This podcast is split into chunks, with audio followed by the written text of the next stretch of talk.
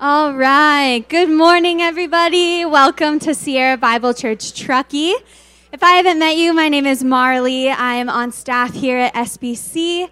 We are so happy you're here with us this morning. If this is your first time visiting us, we do have a little info card in the seat back in front of you. Just has some information about who we are, what we believe, and just different ways for you guys to get plugged in. Um, we do have a couple announcements for you this morning. This coming Friday is our Passover feast. If you have not registered for that, you can head on over to our app and get registered. We have about 16 spots left, so there is still some room if you guys are thinking about coming to that. And there is um, childcare next door for that if you have little kiddos with you. Um, so, yeah, please join us for that. It's going to be really awesome. We have Zach and Laura leading us through that, and it'll just be a really sweet and special time taking a look at the Passover together. And then following that, we have our Good Friday and our Easter services. Good Friday will obviously be on that Friday before Easter. That's April 7th at 6 p.m. here. And again, we do have Children's Church for that as well. So feel free to bring the whole family. We have that for everybody here. And then Sunday morning, Easter will be on that 9th, and that's um, our regular services, 8:30 and 10:30. And next week, we will have little cards for you guys if you want to hand those out to invite people here to just celebrate Easter with us together. Um, coming up at the beginning of April as well, we have our next ladies' night. That'll be on Monday, April 3rd, next door from 6 to 8 p.m. Um, so we'd love to have you join us for that, ladies. Um, you can head on over to our app and just register for that as well just so we can get an accurate head count for food and craft supplies for that. But please join us. And then we have one more announcement. We actually have Will with us here this morning. He's the director for Young Life in our area. So he's going to share a little bit about that with you. Thank you. Thanks, Marley. Thanks, guys. Hey, good morning. Um, so, like Marley said, my name is Will, and I'm the area director for Tahoe Truckee Young Life. Um, and before I even get started, I just want to say thank you to Sierra Bible Church. There are many of you uh, in this congregation that have been volunteers with us before, been on staff before. Um, you have supported us with, with giving financially, and you support us in prayer. Um, and our ministry would not be where it is today without you, without your help. And so, um, if you're unfamiliar with Young Life, basically, how it started was there was a church in Texas, and there was a pastor of that church, and they had a youth director of that church as well, and his name was Jim. And the pastor said to Jim, Hey, Jim, listen, we are good. I can hold down the fort here with our youth group. We get about 20, 25 kids a week to come to youth group. But there's a high school four blocks down the street, and there are about 400 teenagers there that have no idea who God is and how much He loves them. So we need to figure out how to talk to them.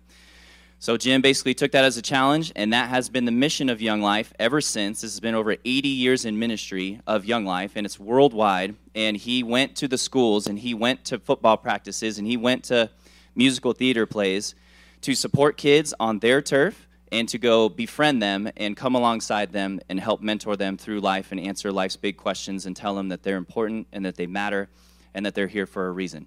And so I'm here today to give just a, a quick announcement just to say, hey, we have opportunities in Young Life, we have staff position openings, we have volunteer position openings too. So if you're in this crowd or you know someone that, uh, that is in your circle of influence that could be a mentor for kids, someone that would love to come alongside kids, pick up a high schooler after school and take them to coffee and ask them how their day was going maybe lead a small group of kids in a Bible study and just tell them the gospel and help them understand that they're here for a reason that they matter. Maybe you just want to, uh, maybe you're stirred in your heart to say, hey, I love Jesus. I've got a little bit of extra free time. I'd love to come alongside our youth here in the local community.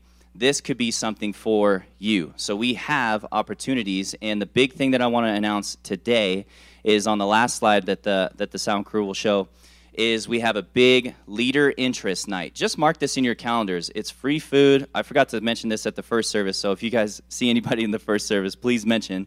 We have a leader interest night. It's going to be at our location in Incline Village, um, and it's going to be at 5:30 p.m. on Sunday, April 16th. Sunday, April 16th, 5:30 p.m. If not even becoming a leader, there's no strings attached. Don't feel like you have to commit to anything but come and eat, at least eat some food. We'll feed you, and we'll talk about Young Life and what we're doing um, locally with kids right now. So if you can picture yourself being a part of this mission, if you can picture yourself joining the team, we already have volunteer leaders, we already have staff. We're still looking for a few more positions. If that would be something for you or something that um, that it, it would be for someone in your circle of influence, please don't hesitate to reach out to me as well. I'm going to leave a few of these flyers in the back. You may have already seen them at the missions table, but there are two QR codes on here. You just pull the camera out on your phone, scan this, and it'll take you to a website. The top QR code tells you about our jobs that are available, our positions that are available. And then the bottom QR code is information on being a volunteer leader. It's got my contact info at the bottom, my email, my cell phone number don't hesitate to reach out. If you have questions if you have recommendations of someone else hey i think i know someone who'd be great for this we're always open for conversation. So i'll be here at the end of service. If you have any questions and would like to come say hi we'd appreciate it. And thank you guys so much for having us. Thanks.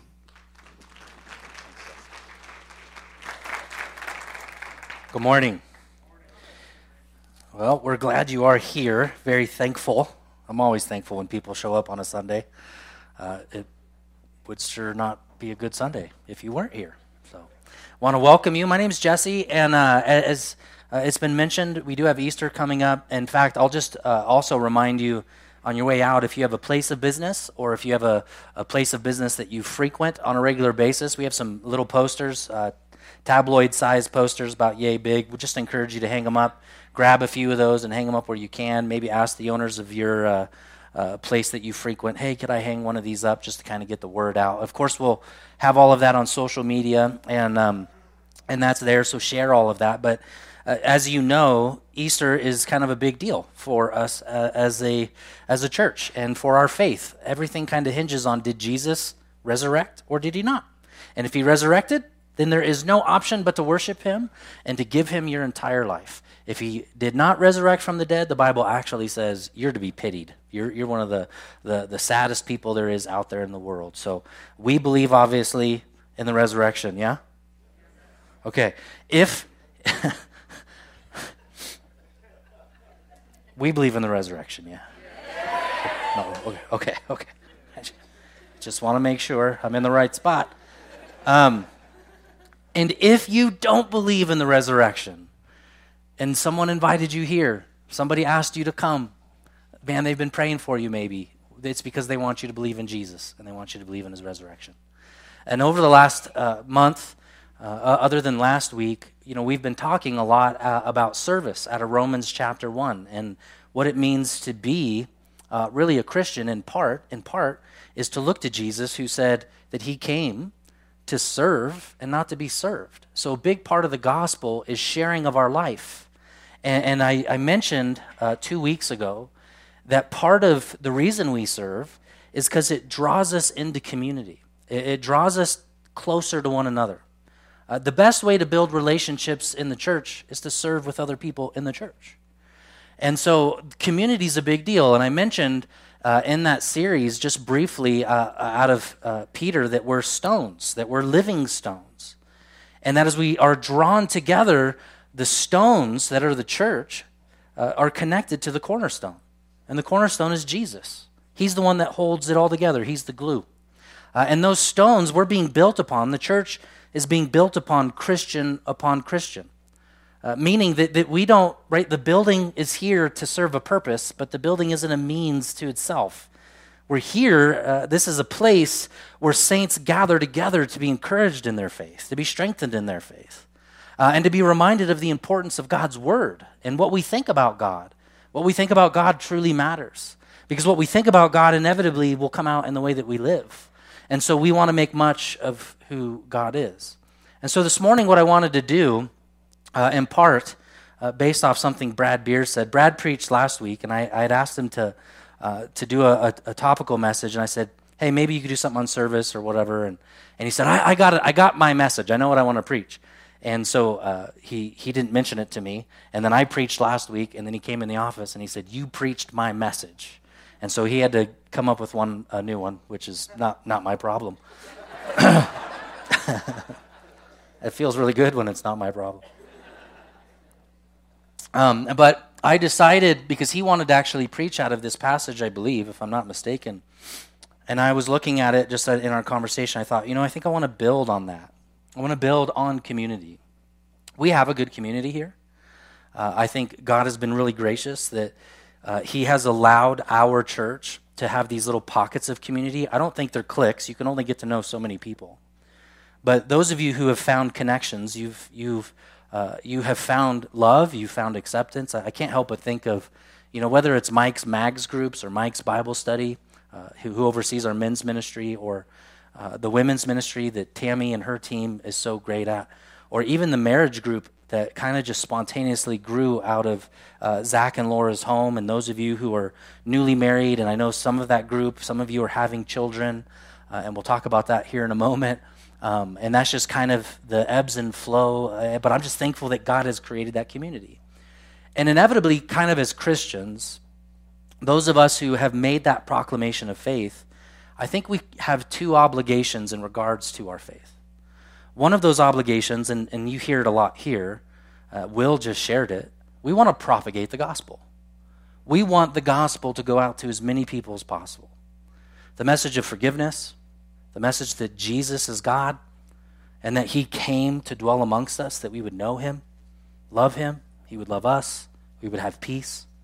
But then the other side of propagating the gospel, that we have an obligation to defend the gospel. There are heresies everywhere. There are churches who teach things that are not biblical, they're extra biblical. And we're not going to point fingers. There's some heresy and misdoctrines and things like that. But we're in a culture that is pressing against Christianity and what they would deem our conservative views. And I would say, as a church, we're not so concerned about our conservative views as we are about worshiping Jesus. We happen to have what the world calls conservative views because we're in a relationship with Jesus, and those conservative views have a tendency to be more life giving. And you're evidence of that, those of you who are here. So we have, remember, just to connect everything we've been going through, if you are a regular here, we went through the Gospel of Mark. And we learned in the Gospel of Mark a true picture of who Jesus is. And you remember, Peter walked with Jesus. Peter was a guy who made a lot of mistakes, but the Lord redeemed Peter. Peter had all of these stories of Jesus, all of these eyewitness testimonies he encountered with Jesus. And he gave those stories to Mark. And Mark wrote the gospel, which is essentially Peter's gospel. And in there, if you remember, we, we saw that Mark ends very abruptly. And the reason it, that's so important that Mark ends abruptly is because Peter understands the persecution of the church.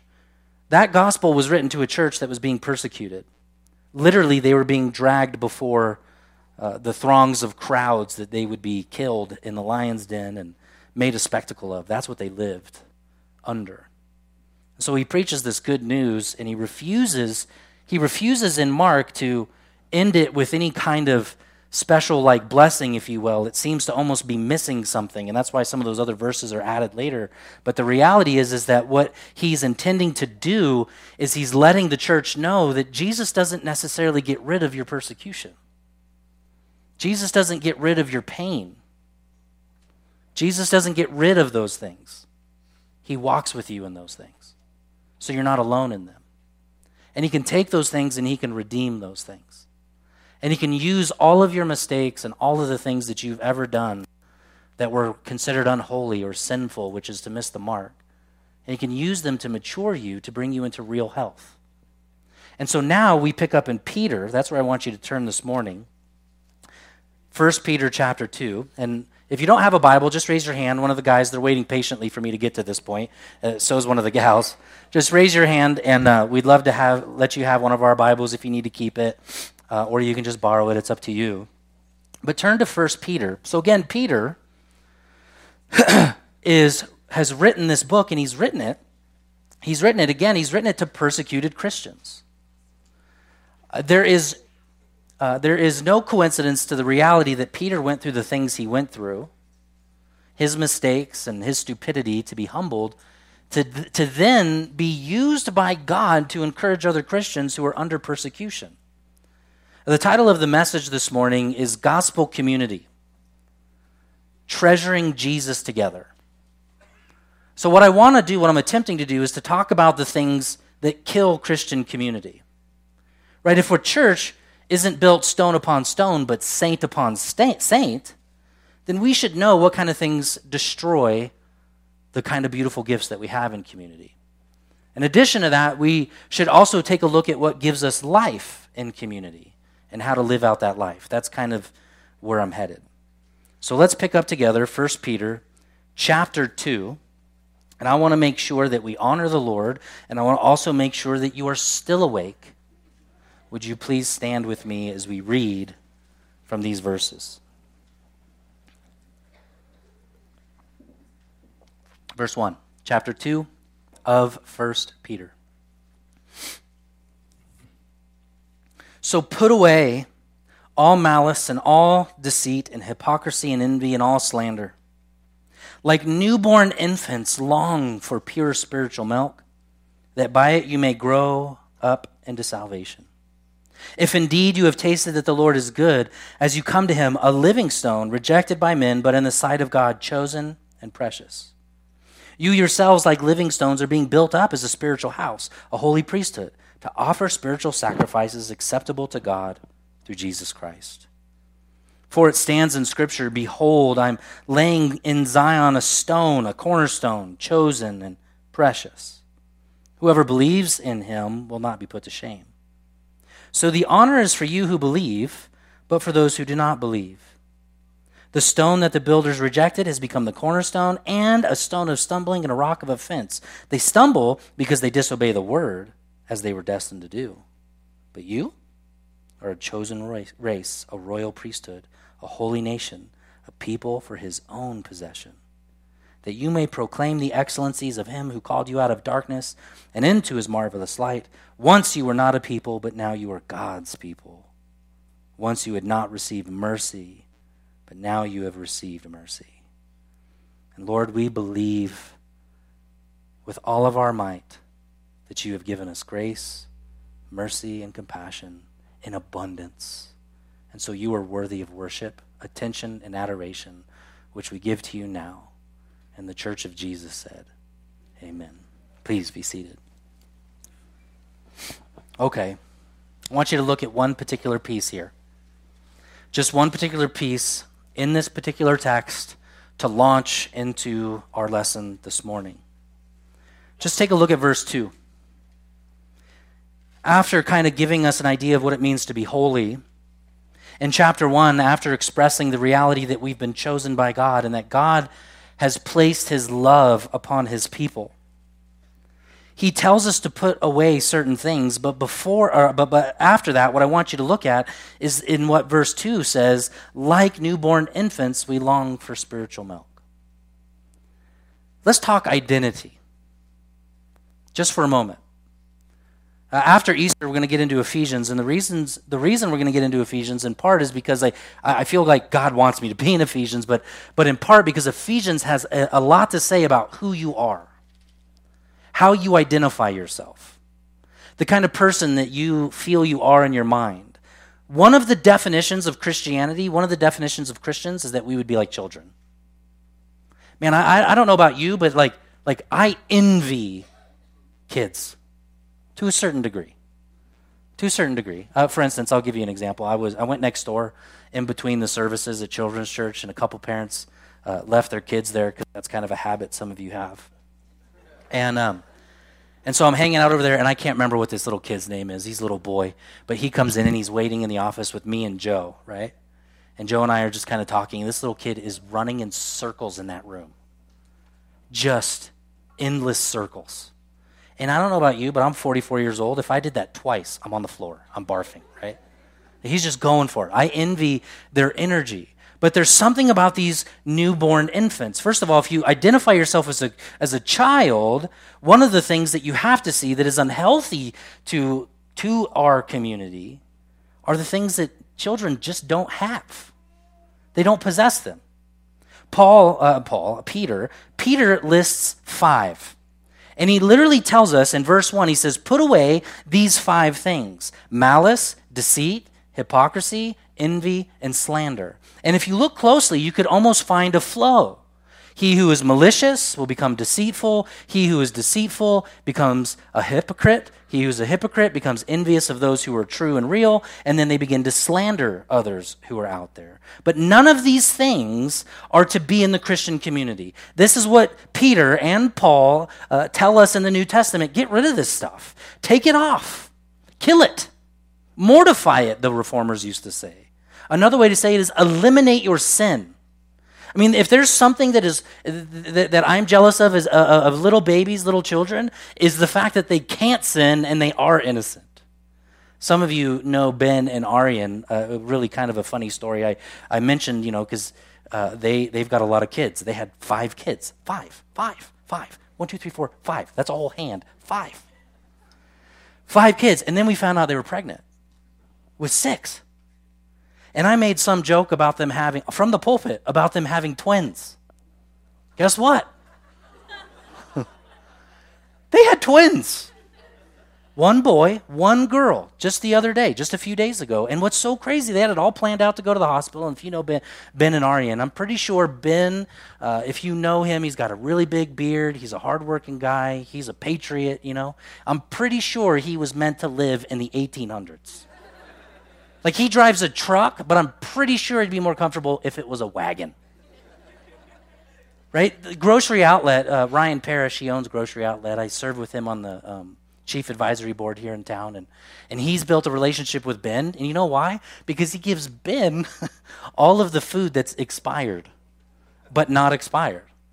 One, to feed his children and to feed his pigs and his chickens and whatever else he owns. I think there's some giraffes out there and it's, it's a zoo. Anyways, if you know Ben and Arian, here's what's so crazy, right? This I guess this happens once you've had seven children. You know, Arian went to bed at home. She intended to have the kids uh, at the hospital, and next thing you know, she has them in her house and it turned into a big ordeal and the babies are doing fine and they're on oxygen and they're healing and, and we're doing everything we can to support them and pray for them and they're just a wonderful part of our family. But those little babies that they have in their arms right now those of you who have little children those of you who have had little children you know that babies don't possess these qualities.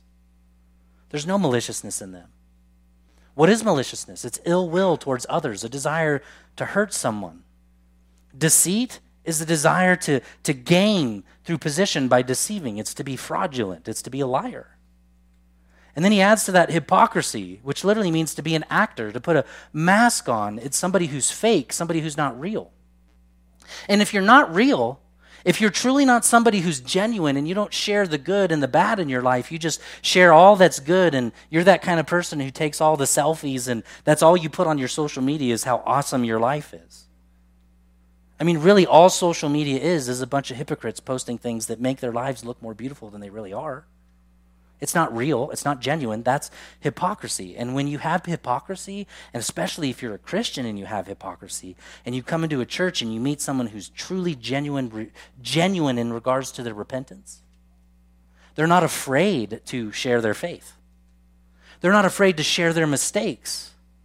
But the person who is truly envious because they are a hypocrite, what do they end up doing? They slander, they speak ill of others, they speak down upon others. Now, I want you to do me a favor as you think about this little child, this little baby.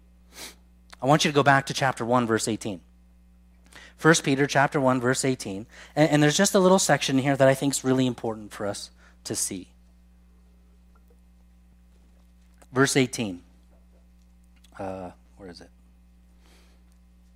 Knowing, knowing what? What are we to know? That's knowledge. This is to be in our mind, is to be grounded there, rooted there.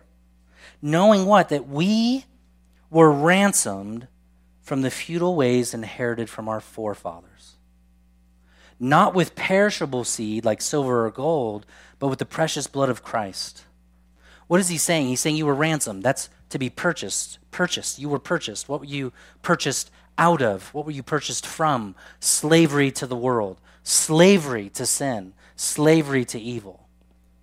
Literally, what he says in here is he says, You, you were ransomed, you were freed, you were freed by purchase from the precious blood of Jesus Christ on the cross. He redeemed you away from the fruitlessness of your forefathers into the fruitfulness of your one true Father. So what does this mean? How many of you, how many of you have parents that maybe weren't great parents? You don't have to raise your hand, especially if the parents are in the room, right? Now for me, you guys know like I every now and then when I go downtown Truckee, and I hang out at downtown Truckee, if I happen to be on that bus station side, which is kind of rare, it's not very often. I, I mean, I grew up here, so it's not really often that I go downtown Truckee to just watch downtown Truckee. It's like that store's been there for 80 years. I don't really. Okay, awesome, right? And if you're visiting and you love downtown Truckee, by all means, go there. But every now and then I'll be on that other side and I'll look at a particular bar. And above that bar is the location that my dad shot his girlfriend in the face while he was obliterated and drunk. He went to prison for the 10 years of my most formative years of my life. In fact, some of during those 10 years the only time I saw my dad was when I traveled to Folsom State Penitentiary, went through all the security checks, walked into a room filled with criminals to sit down to try to have some kind of relationship as a young child with my father.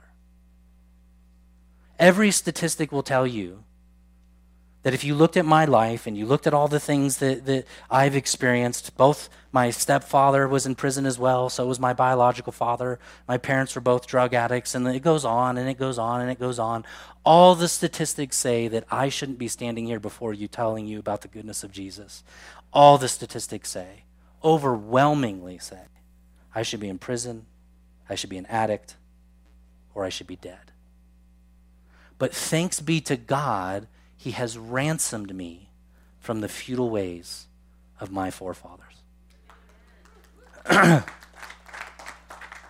so Paul says, because this is true, what he's saying in chapter 2 is eliminate your sin. Get rid of the things that are going to destroy gospel community. If our church is going to continue to grow to be what God desires it to be, we must become serious about mortifying the things that are not healthy for us. There shouldn't be maliciousness. There shouldn't be deceit. There shouldn't be hypocrisy or envy, wishing you were somebody else. And God forbid we ever speak ill of one of God's saints. And when I look upon this room, there's kind of a couple things that go through my mind, but, but the main primary thing that I think about is how each one of you are a beautiful, expression, a beautiful expression of exactly who God is. That's why we love people. Because every one of you possess the image, the very image of who God is. You are valued by Him, you are loved by Him. And so, if we're going to build this community, we say, okay, I'm going to get rid of these things. I don't want to envy and slander, but rather look at verse 2, back to 1 Peter, and look at verse 2 like newborn infants, long for pure spiritual milk. So we just discussed okay, you know what? We don't want to be about these things, but what do we want to be about? What builds community? What lays one saint upon another saint, and Jesus being that cornerstone, we build into the building that is God? What does that? Well, the first thing that we have to have is the mentality of a child, a baby my sister was in the uh, she was in the coffee shop. Are you in here, Lacey? Are you in the coffee shop still? Okay, I was gonna steal her baby and br- bring him on stage. Your wife did. Oh my gosh, there's always one of them. Okay, so I'm an uncle for the first time. Right, first time, brand new little baby Heath, and I'm kind of reliving a little bit, a little bit of what it was to be a father to my my little kids when they were that big. One of the things uh, that that uh, my daughter loves doing right now, she's you know, my kids now have screen time on all their tablets. So if they get tablet time, they have to request a certain amount of time and then get the time. And Jolie, our my our daughter, she she she continually asks for permission to look at the photos on iCloud. And all that's on there on the iCloud are photos of our family, photos and videos of our family. And she likes going back and seeing Peyton when he was a baby and Jolie when she was a baby. And, and there's this wonderful little video that we have in our old house in Glenshire. And, and, and here's Peyton. I can't remember. He's probably like three years old. And David's sitting next, um, Jonah's sitting next to him. Uh, and Jonah's, you know, just two years younger, and he's sitting there. Neither one of them can talk all that well, but Peyton can speak better than Jonah can. And in Peyton's little teeny arms, he's holding his brand new sister, who was born a month early. And so she's like, "Yep," just this little thing. And on the video, Peyton's talking to his grandma. And on the video, he says, Grandma, Jolie says uh, hello, but she doesn't say it because she's not real yet. it was something along those lines. I kind of butchered a little bit. It was something along those lines. And then Jonah's sitting there, you know, because he doesn't know. What he doesn't even know what his brother's saying, right? And then all of a sudden, Peyton goes, he kisses Jolie, he kisses Jonah. And you look back at that and you can't help but see, oh my gosh, like the innocence that children have and the beauty that children have. It doesn't exist in us as adults because sin and hurt and pain start to overcome that. But then, then if you think about a, a newborn baby like my sister's newborn son, his name's Heath, he's just a little guy. And if you ever notice something about children, they're really, really weak. Have you noticed that? Except for in one area their lungs. Occasionally, their diaper, too. We won't go there. But they can scream. And why are they screaming most of the time? They're hungry. And this is what Peter's saying. He's saying, okay, listen, if you're going to have this healthy community, saint upon saint, you have to be like a newborn infant and long for the spiritual milk. What happens to babies? First of all, once they're first born, and all of you who've ever had children, you know this, a newborn child has an insatiable desire to eat.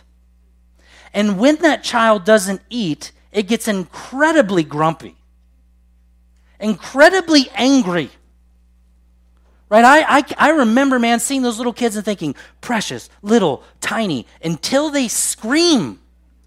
And then you think to yourself, how? How? How? How? And if you remember what it was like to try to teach your children to sleep, which we're still trying to figure out all these years later, we did this little five minute, 10 minute thing. Did any of you do that?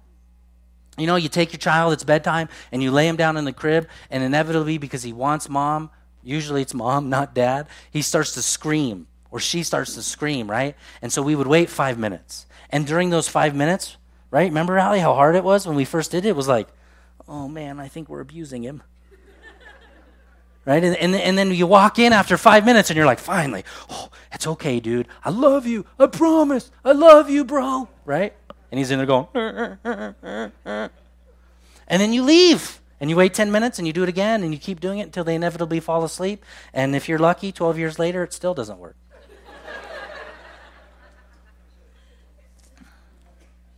One of the things you notice about a child when they're brand new, they have that strength and they only have one intuition. They're mouthy, aren't they? Right? When you hold when I hold little baby Heath, I was hoping this is why I was hoping he was in here because I was going to see if I could attempt to hold him in my arms and see what he would do. But so far, every time I've held as a new uncle my little nephew, this is all he really does.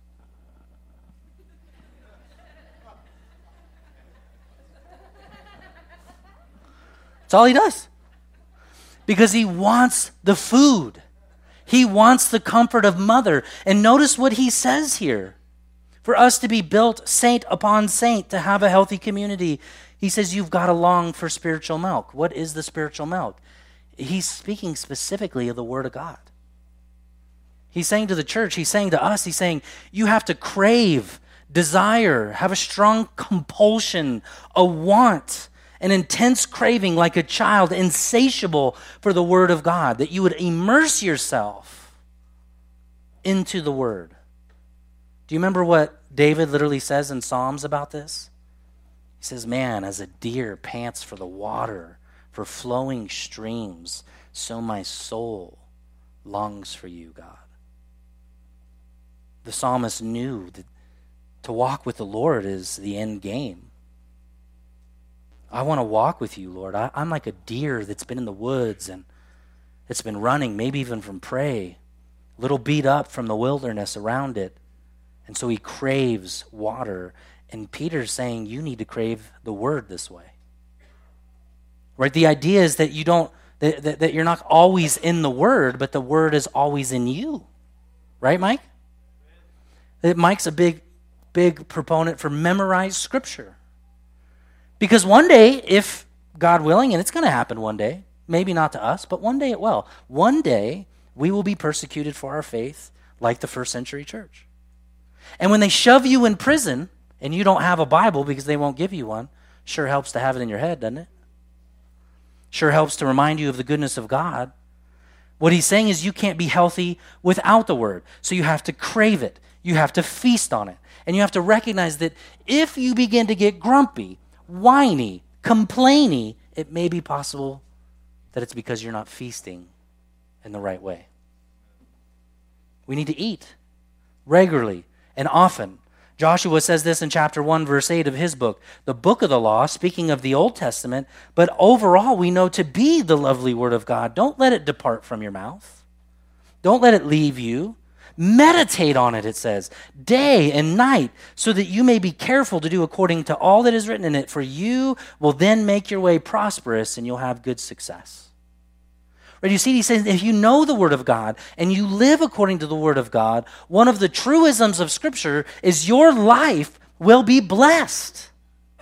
Obedience matters to the Lord, not to earn your salvation, but to show your gratitude for salvation and to recognize that the ways of the world don't lead to wholeness. They lead to isolation and depression. You know this. That's why you're here. That's why so many of you are inviting others to come, because you don't want others to experience the loneliness and the depression and the anxiety of the world. Our world is not at peace in any way whatsoever, is it? It is so disrupted and so divided and I think that's in part why churches like ours across the nation are growing. You'll hear people say, oh, yeah, yeah, yeah, Christianity is decreasing uh, in the world or in America. And, and, what's, if you look at those statistics even closer, what you really find is what's happening is, what's literally happening is we're getting rid of what's called the mushy middle. Have you heard me talk about this before? The mushy middle is, is what's, what's been considered when you would talk to an American and say, Are you a Christian? What would Americans say? Yeah. But did they go to church? no. Did, do they believe in Jesus? They'd say, yeah. Do they believe in the Bible? Parts of it, maybe. But the mushy middle is kind of, that's it. It's just mushy. And what's happened as the culture is turning more and more away from Christianity, those who are really not serious about faith are going away. And what is remaining are those who want more and more and more of Jesus. And as the culture sees that the culture cannot satisfy or satiate your desires. It will begin to look into the church and say, whoa, whoa, whoa, they're eating differently. Their diet is different. The way they act is different. They have provision and strength that is different. Because isn't it true that, that, that and I think all of you know this, that mother's milk has a particular abundance of antibodies in it? Did you know that? This is what he's saying. He's saying, He's saying, listen, the Word of God is, is to be likened as direct nutrition from the, from the exact source. It's pure, he says. It comes from the mother straight to the child. And nothing, it's, it's just true. And I know not everyone can do this and breastfeed, but for newborn children, the best thing that they can receive is mom's milk. What do they receive from mom when they drink mom's milk? All that she has to offer that is good and perfect, defends that baby, guards that baby. What's required of the baby? Sit there and enjoy the meal. Could you imagine what your faith would look like if you understood that Jesus isn't calling you to do as much as he's calling you to be? To be with him to be in his presence, to sit on his lap, to let him be your father. And there's only one way you get to this place, friends. Look at verse 3. Chapter 2, verse 3. If indeed, do you notice the if? You can circle it because that's a conditional statement. Because what he's saying is you cannot experience the spiritual milk You cannot experience the spiritual milk unto salvation if you've never, to say it the opposite way, experienced or tasted that God is good. But you have to experience that God is good. You have to taste and see that God is good. Do you know how you taste God is good? You first have to taste that sin is bitter. Churches all over America are saying, you know, we don't, we don't even need to mention the word sin anymore. Andrew was telling me about a guy one time who said, you know what, he just, the pastor kind of refused to say the word sin and instead just used the word stuff. We all have stuff. Which we do, but stuff didn't nail Jesus to the cross. Sin did. Who sinned? Yours. That's good news. You say, that doesn't taste well. I don't want to hear it. I don't want to hear I'm a sinner. But in order to taste that God is good, you have to taste that sin isn't good. I told in the first service, and an older couple came up to me and said they just were thankful that I shared the story that I'm about to share with you. They're just in tears. You know, they're in their 60s, and, and there's that's so hard to do. And I'm, I'm sitting here thinking, it's not hard for me to do at all.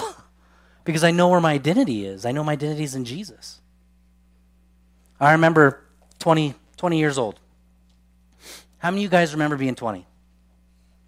You were dumb. You were real dumb. How many of you are 20?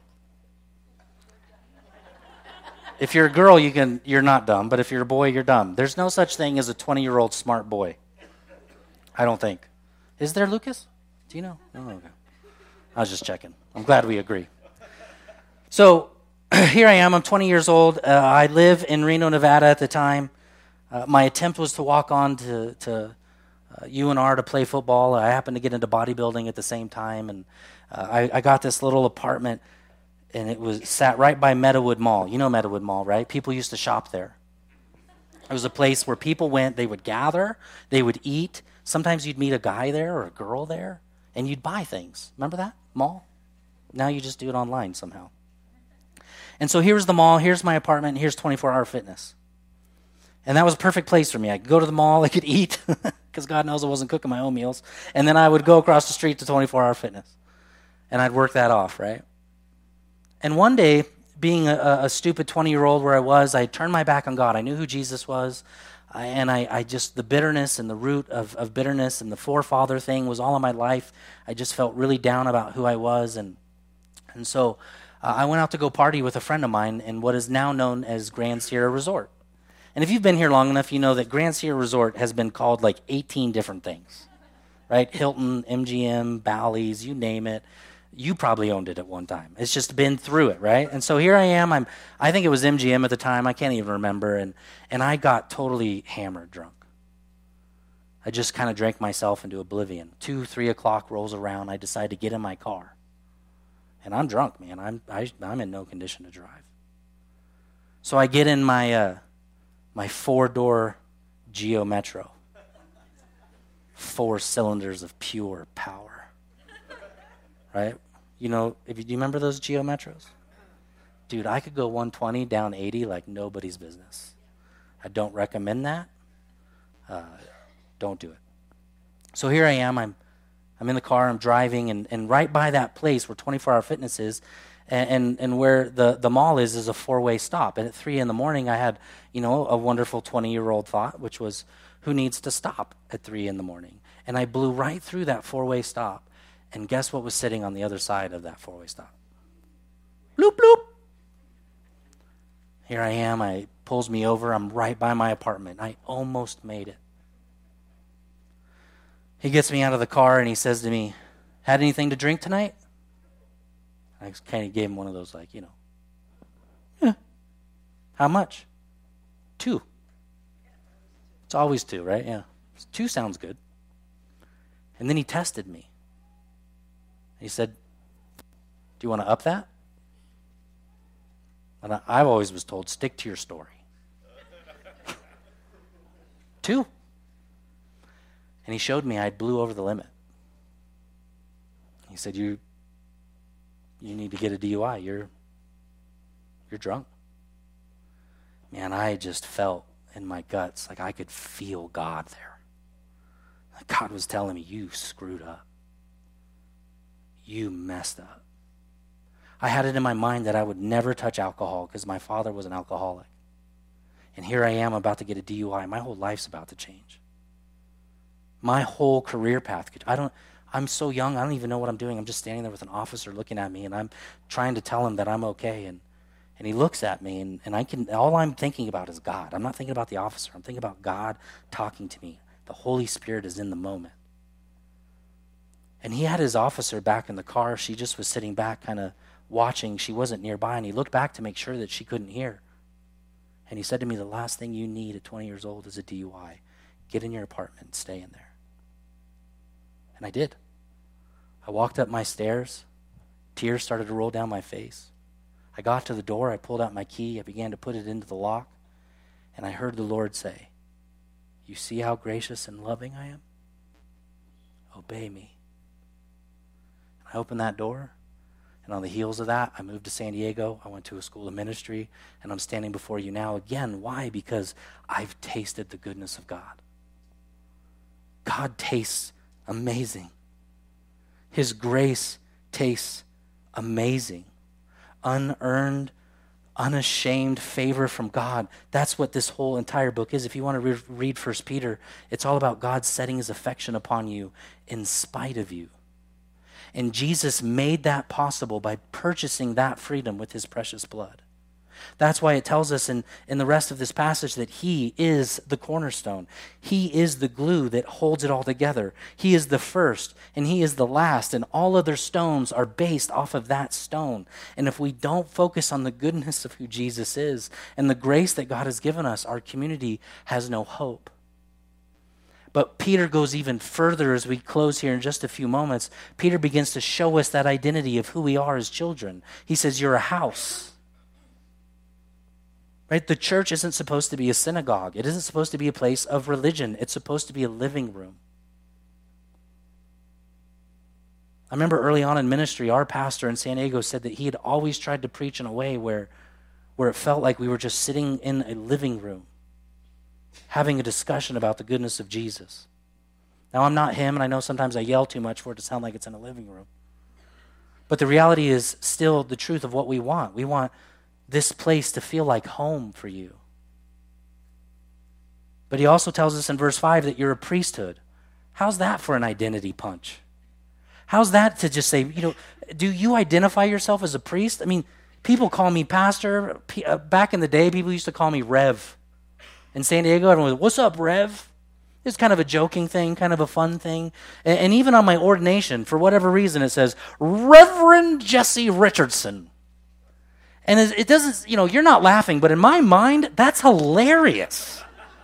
That is hilarious. Every time I look at my ordination, I can't help but giggle.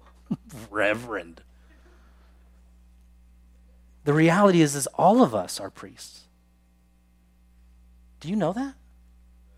What was the function of priests in the Old Testament? To give sacrifices on behalf of the people that they would be forgiven. And the New Testament says the same thing. You now are to be a priesthood to offer sacrifices. And what are the sacrifices we offer? Romans tells us that we offer our bodies as a sacrifice. God, here's my body, here's my energy, here's my essence. I give it to you. Use me. We've talked about service. Will has come up here. He's mentioned service. I don't know who's in the room, but I'm hoping and praying the Holy Spirit has gone out and said, you know what? You should do this. And in, in your mind, I know how it is. Anytime we talk about this stuff, well, I got this going on, and I got this going on, and I got to do this, and I got to do that. When are you just going to lay that aside and be like, Lord, you're more important than all that? I want to serve you. How about financial and material gifts? To spread the gospel. That's what Philippians 4:18 is all about. You have a financial obligation with your treasure, your time and your talent to give as a sacrifice that the kingdom of God would be propagated and defended. Do you know what else it tells us? It tells us in Hebrews chapter 13, verse 15, that we would offer a sacrifice of praise, that we would sing. Do you know that, that, that by you singing, that's a sacrifice unto the Lord? I mean, again, to mention, I mentioned it a couple weeks ago, and I just it's just celebratory. But our worship team the last several weeks have just been, mm, yeah, really good, really good, and, and in part they've just man they want to they, they want to do it well. I mean, there there's some folks up here doing worship now that I don't even know them. I don't know who they are because our our church is growing too fast, and I'm just like, well, they're they're here now. They're part of the family. And they're singing to the Lord to give God glory. That's that is something that we do. That's something that marks us as different. Christians should like to sing even if you're not good at singing. We still want to hear your voice. You're a house, you're a priesthood. Verse 9, if you go further down, says, You're a holy nation. You're a new people. We no longer say men are better than women or women are better than men or one race is better than another. This is all in Scripture. But rather, there's one new nation under Christ. Our residence is in heaven, not in this earth. Which means that the church has its own culture, its own way of living, a way of love. We as Christians should deal with our money differently, sex differently, gender differently, politics, family. Everything in Christ is redone and remade to be used as, in non destructive ways to show the world what Jesus is like. You know, Will may have stood up here and said, hey, here's an opportunity for young life, but at the same time, there are so many other opportunities that God is calling you to to glorify Him. There are children in this room this morning. God is calling you to glorify God by obeying your parents and listening to what they say. For those of you who are parents, God's calling you to parent your children in a way that glorifies God. For those of you that are married, God's calling you to live in such a way that is sacrificial and life giving for your spouse. For those of you that are single, God's telling you that He values singleness. Did you know that, by the way?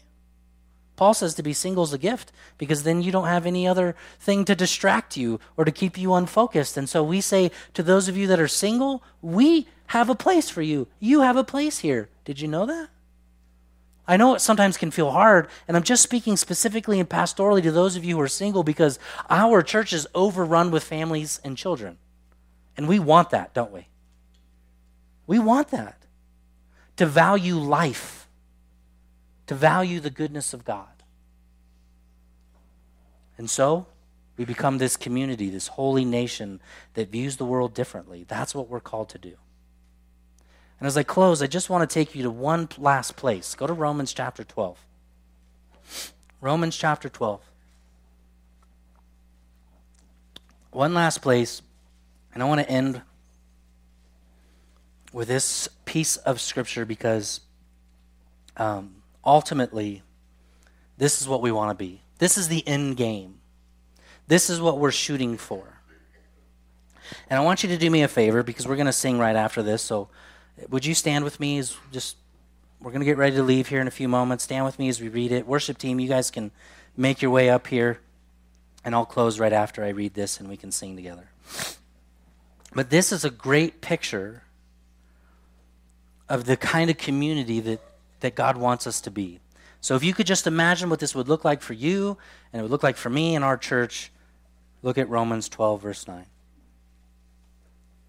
Let love be genuine. Abhor what is evil and hold fast to what is good. Love one another with brotherly affection. Outdo one another in showing honor. Do not be slothful in zeal, be fervent in spirit, serve the Lord. Rejoice in hope, be patient in tribulation, be constant in prayer. Contribute to the needs of the saints and seek to show hospitality. Bless those who persecute you. Bless and do not curse them. Rejoice with those who rejoice and weep with those who weep. Live in harmony with one another. Do not be haughty, but associate with the lowly. Never be wise in your own sight. Repay no one evil for evil, but give thought to do what is honorable in the sight of all. If possible, so far as it depends on you, live peaceably with all. Beloved, Never avenge yourselves, but leave it to the wrath of God, for it is written, Vengeance is mine, I will repay, says the Lord. To the contrary, if your enemy is hungry, feed him. If he's thirsty, give him something to drink. For by doing you will heap burning coals on his head. Do not overcome by evil, but overcome evil with good. Lord, we trust you that you will give us a spirit empowered ability to walk in new community. Help us to get rid of the sin in our lives, the malice, the deceit, the envy, slothfulness, the lack of zeal. May we all throw it to the side and instead see that you taste good. I pray this morning that anyone this morning who is here who has not had the opportunity to give their faith to you, that they right now would listen carefully to my words and understand that we are saved by proclaiming you as our Savior and believing in faith, nothing else. There isn't a prayer that saves us, there isn't a deed that saves us, Lord. It's our faith in you alone, Jesus alone, that leads to salvation. And I pray this morning that if anyone is in that place, that they would find themselves secure in you, they would give their lives to you and walk with you from this day forward forevermore, overcoming evil with not just good, but the gospel, for that is the definition of good. And we trust you for it in Jesus' name. Amen. Let's sing Your Love Never Fails.